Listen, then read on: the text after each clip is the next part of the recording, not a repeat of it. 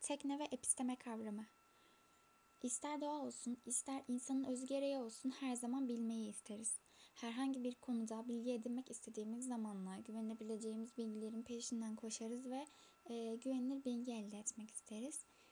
İnsanın bilme isteği aslında insanlık tarihi kadar e, eski olmasına rağmen bilgiye sahip olmak ile ilgili ilk felsefi çalışmalar antik Yunan zamanlarında başlamıştır. E, teknoloji, tekne ve logos kelimelerinin birleşmesiyle ortaya çıkmıştır. Modern dönemde bu iki kelime birleşiyor ve e, bu teknoloji kavramını ortaya çıkaran ilk kişi de Edison'dur. Tekne yapmak demektir. Teknik bilgi anlamına gelir. Bir şeyi, aleti, aracı oluşturmaya yarar. Bugünkü dilde zanaat veya zanaatkarlık olarak ifade edebiliriz. Tekne epistemeden farklı olarak daha çok yapmaya yöneliktir. Pratik bilgidir yani. E, tekne sanattan ziyade episteme kavramından ayrılmasıyla anlamlandırılır. Episteme e, ideaların bölgesi ise tekne de bu ideaların taklit edilerek nesneleştirildiği, e, maddeleştirildiği bölgedir. Birinde bilmek daha önceliklidir, diğerinde ise yapmak daha önceliklidir. Ama e, tekne ve episteme yerine göre birbirini içerebilir veya dışlayabilir. Hatta e, bu iki kavramın birbirini yerine aldığı veya birbirini tamamladığı da olur. Tekne sanatsal yaratıcılığın da kaynağıdır. Uğraşılan şey her ne olursa olsun o işin en iyi nasıl yapılacağının bilgisine sahip olmaktır. Doğayı taklit edip ona şekil verme yeteneği de diyebiliriz.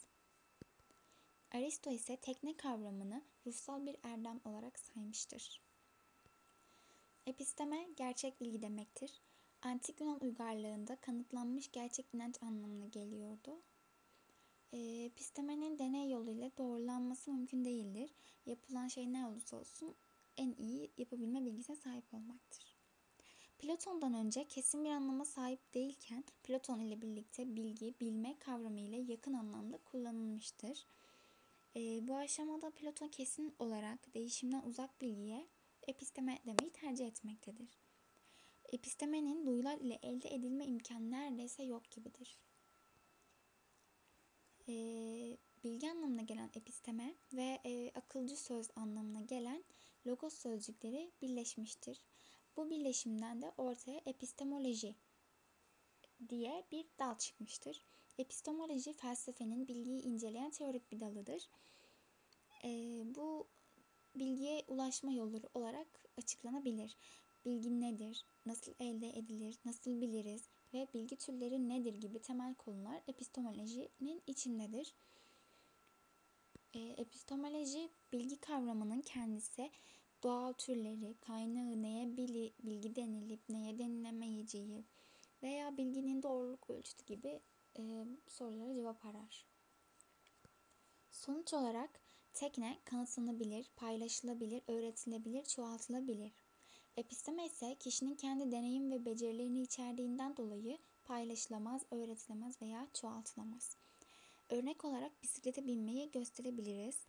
Ee, bisiklete binmek beceri gerektirir. Teknik yönleri de vardır evet ama böyle e, pedal çevirmek, durmak istediğimiz zaman frene basmak veya e, oturması veya tutması gereken yerleri göstermek gibi Bunlar teknik bilgidir ve öğretilebilir. Ama bisiklette dengede durabilmek veya bisiklet üzerinde farklı hareketler yapabilmek, bisiklet becerilerimizi geliştirebilmek için kendi bilgi ve deneyimlerimize ihtiyacımız vardır. Bir kişi nasıl dengede durabileceğini ve bisiklet üzerinde nasıl farklı hareketler yapabileceğini öğretmemiz çok zordur. Kişinin sürekli bisiklet sürmesi gerekir ve ancak bu şekilde becerilerini geliştirebilir. Başka bir örnek olarak da yemek yapmaktan bahsedebiliriz. Annemizden veya yemeğini çok beğendiğimiz bir kişiden aldığımız tarifi kendimiz uyguladığımızda tadı aynı olmayabiliyor. Her şeyi doğru yaparız. Aynı malzemeleri aynı ölçülerde kullanırız. Ama yine de tadı aynı olmaz. Bunun nedeni annemizin uzun süre boyunca yemek yapmasından dolayı yılların alışkanlığı ve el becerisidir. Bu durumda tekne açık bilgi demektir, episteme ise örtük bilgi demektir.